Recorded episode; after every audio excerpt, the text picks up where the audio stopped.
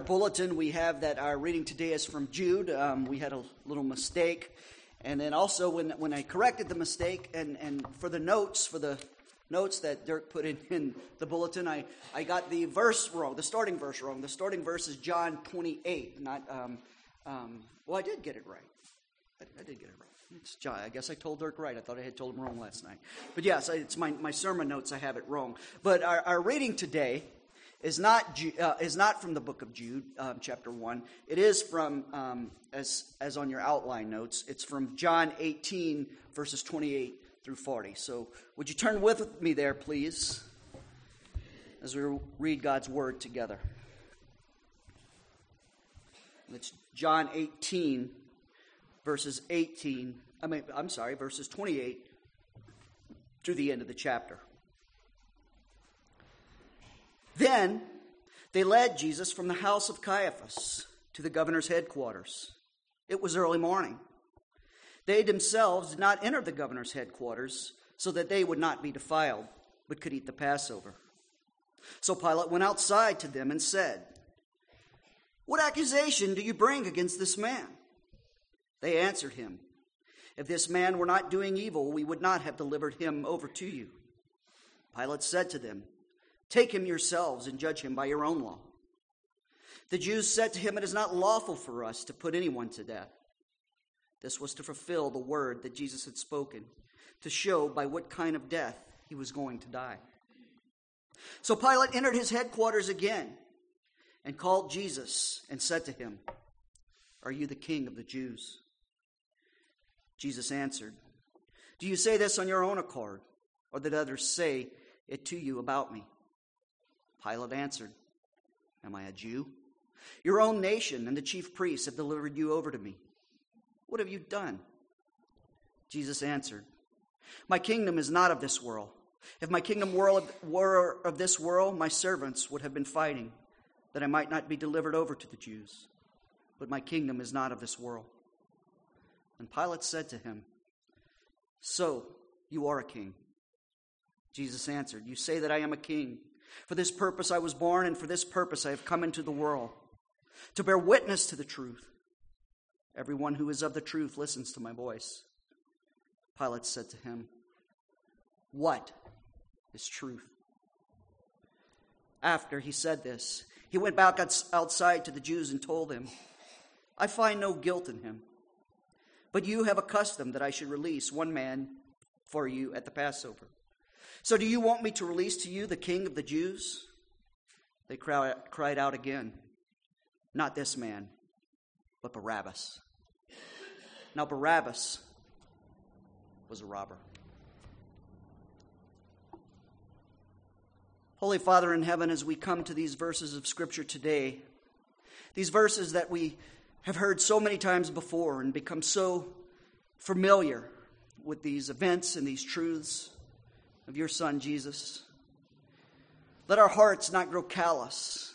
Let us not believe that there's not ultimate truth and, and, and ultimate hope that we can find as we go through your word, as we as it becomes more and more ingrained to our, our, our hearts, and that your spirit communicates it to us, and that it strengthens us to have a renewed hope in life and in death.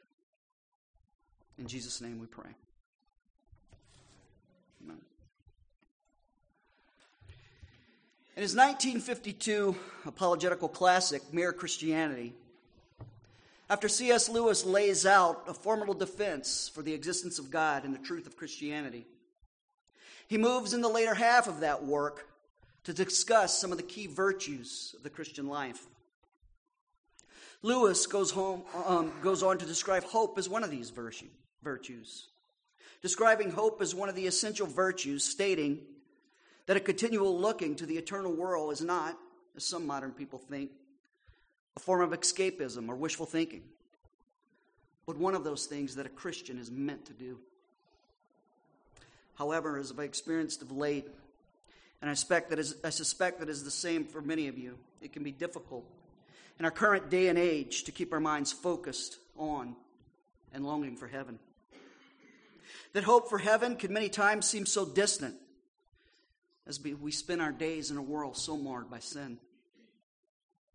And as Americans living in the 21st century, it's difficult not to notice the deep political and cultural divisions that have materialized within our society. And every outlet that communicates to us, from our media establishment to our academic institutions, from the medical establishment to our political class, informs us that if we would only adopt the correct social or economic theories, or accept a different form of government, or base our decisions on favored scientific studies, that we would um, ultimately be able to achieve that long sought after dream of a more just, a more equitable, a more safe society. Some have even used the word utopia. We hear some say today, why hope for heaven? We possess the wisdom of this world. Listen to us, and you can have security, peace, freedom from disease and poverty, freedom from inequality. We can build our own heaven here and now. Why hear the gospel of Jesus Christ? Lewis, in his chapter on hope, goes on to write that most people, if they had really learned to look into their own hearts, would know that they do want and want acutely something that cannot be had in this world. There are all sorts of things that would promise to give it to us, but they never quite keep their promise. The longings which arise in us when we first fall in love, or first think of some foreign country, or take up a new subject that excites us, are longings which no marriage, no travel, or no learnings can ever satisfy. Lewis goes on to say, I am not speaking now of what would ordinarily be called unsuccessful marriages or holidays or learned careers. I am speaking of the best possible ones. Remember, there was something we grasped at the first moment of longing, which just fades away into reality. And reflecting on such desire and such longing for satisfaction, the type which we are never able to grasp, which always just fades away into reality, C.S. Lewis is only capitulating to the wisdom of Solomon that we find in the New Testament. The son of King David, writing in Ecclesiastes chapter 1, king of Israel, who enjoyed all the praise, success, and wealth that the world had to offer, wrote these timeless words for us, and such memorable words as vanity of vanities. All is vanity. What does man gain by his toil under the sun? And later, writing, All things are full of weariness. A man cannot utter it. The eye is not satisfied with seeing, nor the ear filled with hearing. What has been is what will be, and what has been done is what will be done and there is nothing new under the sun. I have seen everything that is done under the sun, and behold, all its vanity, striving after the wind. After hearing these wise words of Solomon and coming to our passage today in the 18th chapter of John's Gospel, we might find little motivation for hope. Starting with John 18, we're entering into what has traditionally, traditionally been referred to in historic Christianity as the passion narrative of Christ. This narrative we find in each of the four Gospels, and it gives an account of the betrayal, the suffering, and the crucifixion of our Lord Jesus Christ. And in witnessing these events and recalling these events here in verses 28 through 40, it would not have been hard for those who followed Jesus during this time to conclude that there was also very little reason for hope. In fact, it was quite a dark morning.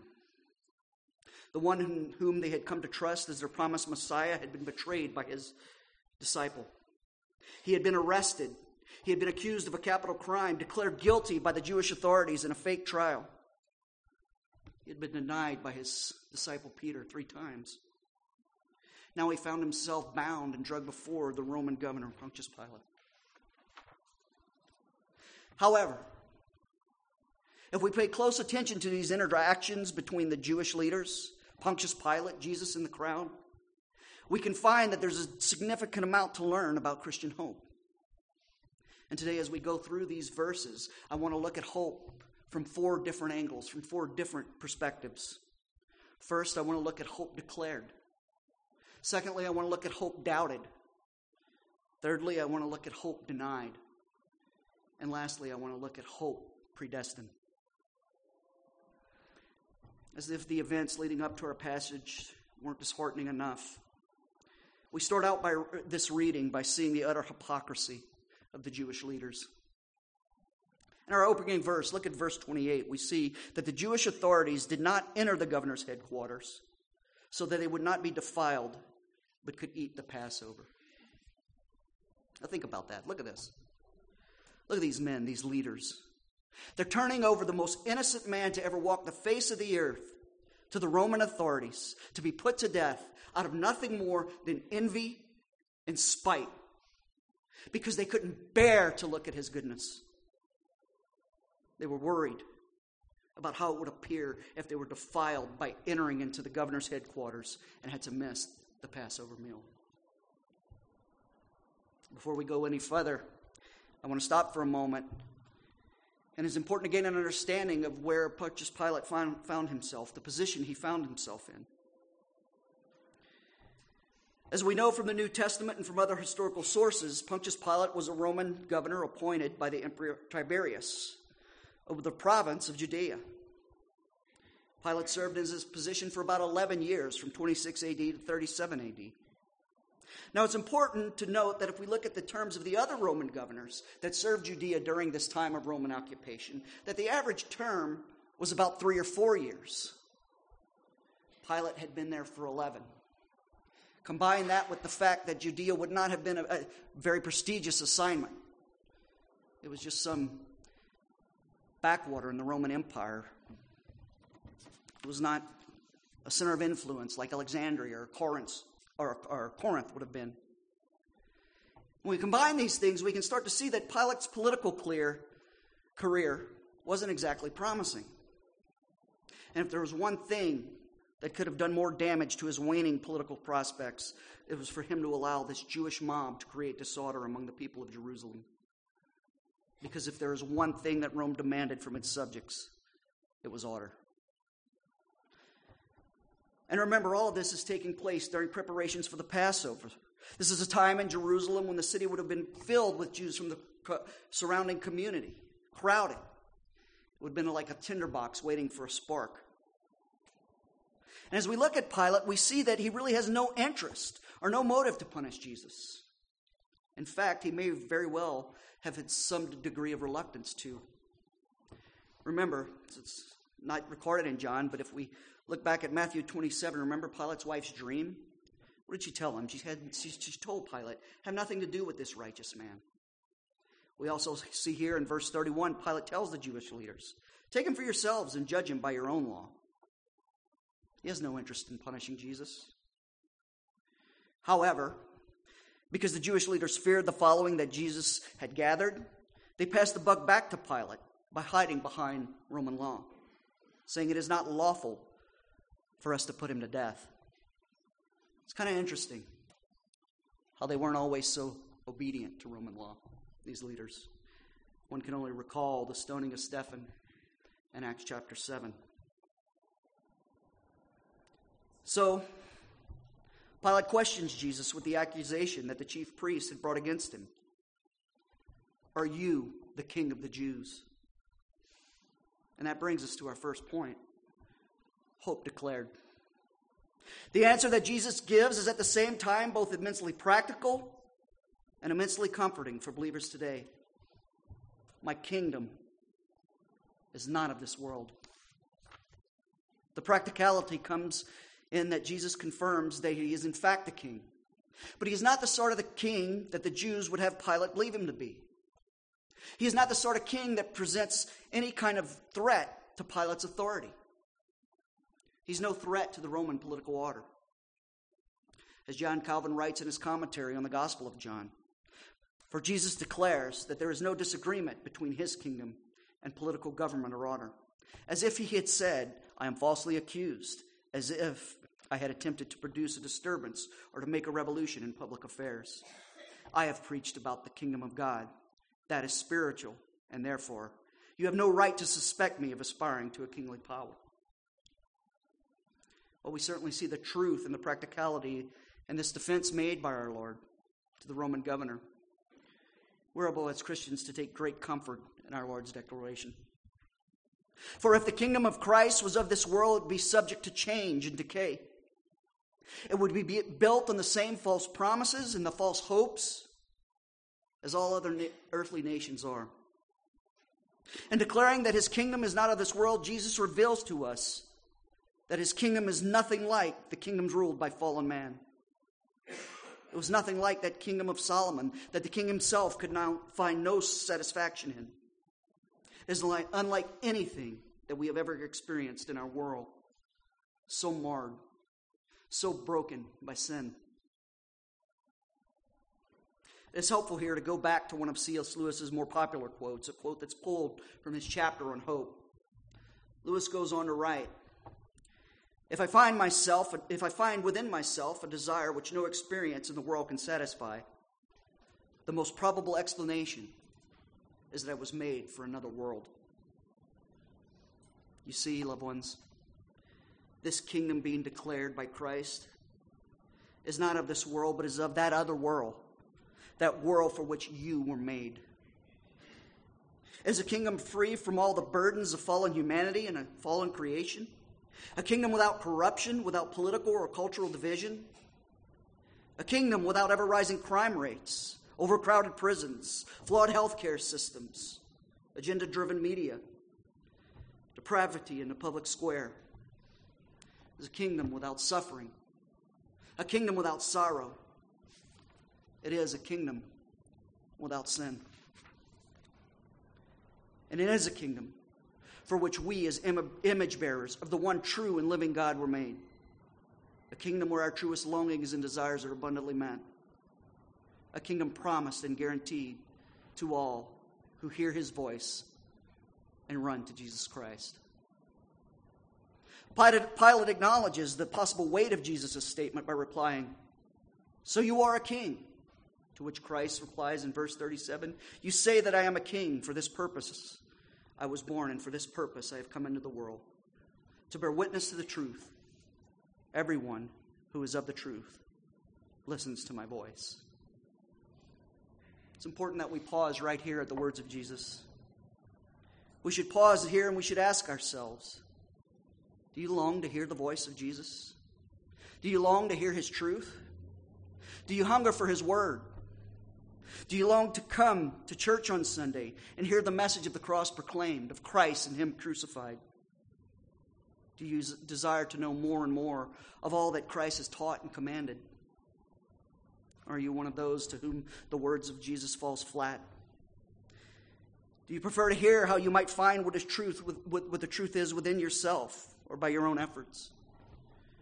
Do you prefer to rely on your own merited righteousness for comfort and happiness?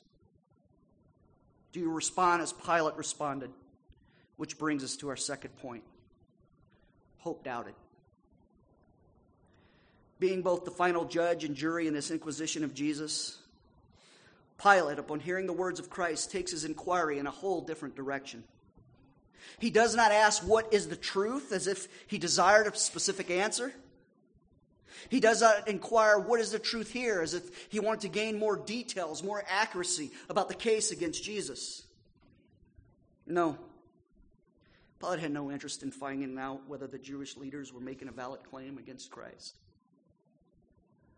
In fact, Pilate's smugness, his smug response gained him, only gained him the admiration of 18th century existential German philosopher Friedrich Nietzsche.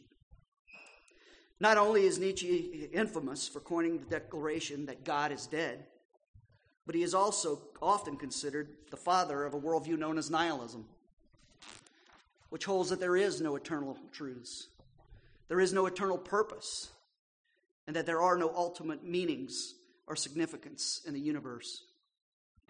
Here's what Nietzsche had to write about Pilate's response to our Lord.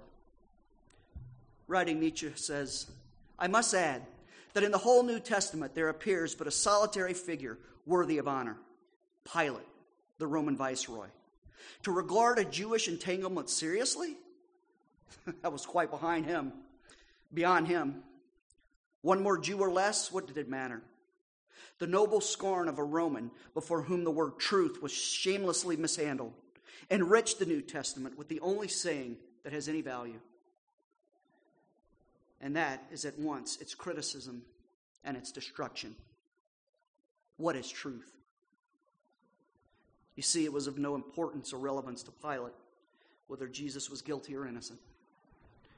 Nor has Pilate all of a sudden become a epistemologist, hoping to write a bestseller on the meaning of truth, being that his political prospects are on the wane. As one writer notes, Pilate does not ask the question in order to set any conclusions about the accused on firmer ground. He does so to discredit the truth that enables Jesus' worshippers to hear him. What is the truth? It isn't a question, it's a dismissal. He doesn't expect an answer. He wants to impart his disdain. To cast the dispute before him as a matter of the truth deserves nothing more but noble scorn. Unfortunately, this type of attack on the concept of eternal truth, truth is all too familiar to the ears of believers today. Well, that may be true for you, but that's not true for me. You have to find your own truth within yourself, as one not so popular leader recently opined. The truth is subjective, the truth is a matter of perspective. The truth must be evaluated through different cultural lenses. There is no truth. The only reality in the world is power and power dynamics. It's interesting how all these newly minted postmodern thinkers coming out of our institutions today think they have stumbled on some new way of thinking, some groundbreaking way of viewing the world and dismissing all the beliefs and presuppositions that challenge them and make them uncomfortable. Satan has used this intellectual temptation against humans since he tempted our first parents in the garden. Is what God said really true? You will not surely die if you eat from the tree of the knowledge of good and evil. Pilate is not of the truth, therefore, he has no true hope within him. He knows no such thing. He cannot listen to the words of Jesus, so he dismisses him with the same kind of intellectual snobbery that is so common today. As we heard from Solomon earlier, there is really nothing new under the sun. And that brings us to our third point hope denied. Although Pilate was indifferent to whom exactly Jesus may or may not claim to be, he nevertheless finds that he is not guilty of any crime that would be punishable under Roman law.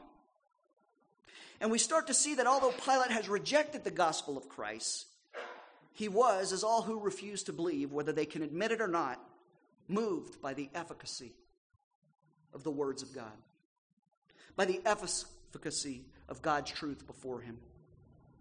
Deep down, Pilate couldn't deny that truth. So he thinks up of a way in which he might save the life of Jesus. And he recalls an old custom by which every year during the Passover, the Roman governor would release free a criminal who had committed some hideous act in order to commemorate the sparing of uh, God's sparing of the nation of Israel from death during the Passover. However, this was also a farce, for as John Calvin puts it, there's nothing else, that, that this is nothing else than a shameful profanation of it. For Scripture declares that he who acquitted the guilty is an abomination in the sight of God. Now, John, um, I'm sorry. Pilate reminds the crowd that he can release one prisoner, as was the custom, and he gives them a choice the king of the Jews or Barabbas. Now, John's gospel tells us here that Barabbas was a robber. But we know from Luke's gospel that he was much more than that. He was an insurrectionist and a murderer. Barabbas was committed to freeing the Jewish nation from the yoke of the Roman Empire through the use of force, through open rebellion. He thought that he could bring about the kingdom of God by his own hand. Pontius Pilate assumed by, uh, by offering to free Christ instead of such a heinous criminal as Barabbas that he could soften the crowd's animosity towards our Lord. This crowd would have none of it. The same crowd who just six days earlier had laid their cloaks on the ground and palm branches on the ground along the path of Jesus as he rode into the city on a donkey. All the while, while declaring, Blessed is the King who comes in the name of the Lord, peace in heaven and glory in the highest. That same crowd now cried out, Not this man, but Barabbas. Interesting to note the significance of the name Barabbas. Do you recall how Simon is called Simon Bar Jonah, indicating that he was the son of Jonah? The bar in his name, meaning son of. Well, that's the first part of Barabbas' name. We may also be familiar with the meaning of the second part of his name, Abbas, meaning father, for we know that we refer to God as Abba Father. Barabbas meaning meant nothing other than son of the Father. What Pilate is essentially offering the mob was Shall I free the true Son of the Father or the false Son of the Father? The crowd demanded, Give us the false Son. We cannot handle the true one. We choose a false hope. Because the consequence of choosing the true hope is more than we can bear. For the one who offers true hope exposes us for who we really are. He shines a light far too bright for any of us to be able to hide behind. No. Give us Barabbas.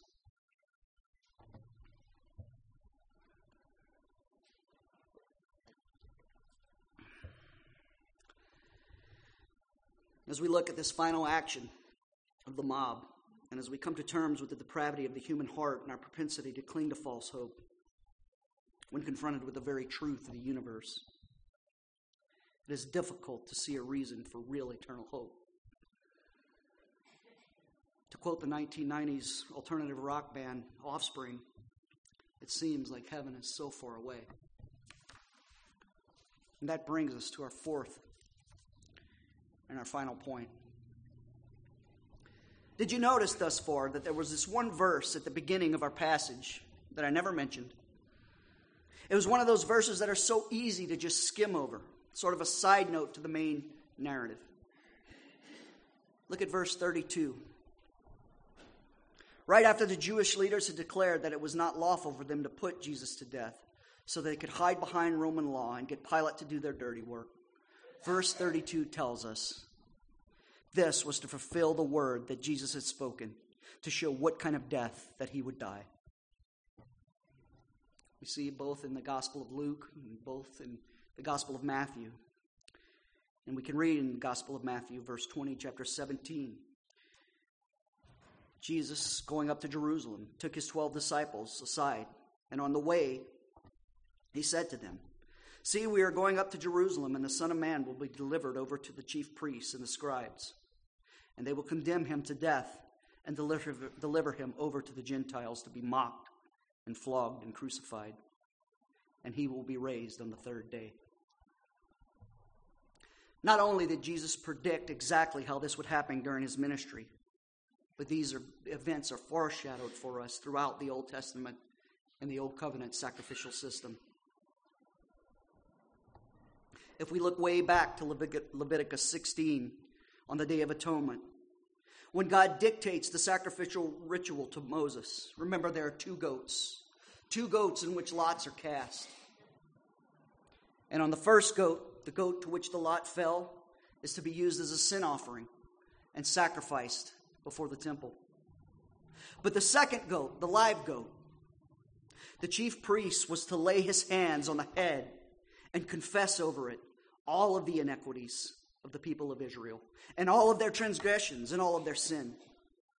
And he was to put them on the head of the goat and send it away into the wilderness. You see, this scapegoat was to be cast outside of the camp of Israel, cast outside, bearing the sins of the people, foreshadowing, foreshadowing the Christ being handed over to the nation of Israel, handed over by the nation of Israel to the Roman Gentiles to be crucified outside of the city walls. You see, loved ones, the Jewish leaders, Judas Iscariot, Pontius Pilate, The Roman guards, the angry mob. As R.C. Sproul puts it, were like putty in the hands of God. Carrying out his promise made all the way back in Genesis 3:15 when sin first entered into the world through our first parents. That through the seed of the woman he would send one who would crush the head of the serpent, freeing his people from the sin of from the, from the curse of sin and death. And in the fullness of time, he sent his son, Jesus Christ, born of a virgin, walking and living among us a life of perfect obedience, fulfilling every letter of the law of God, proclaiming the truth of who he was to all who would hear his voice.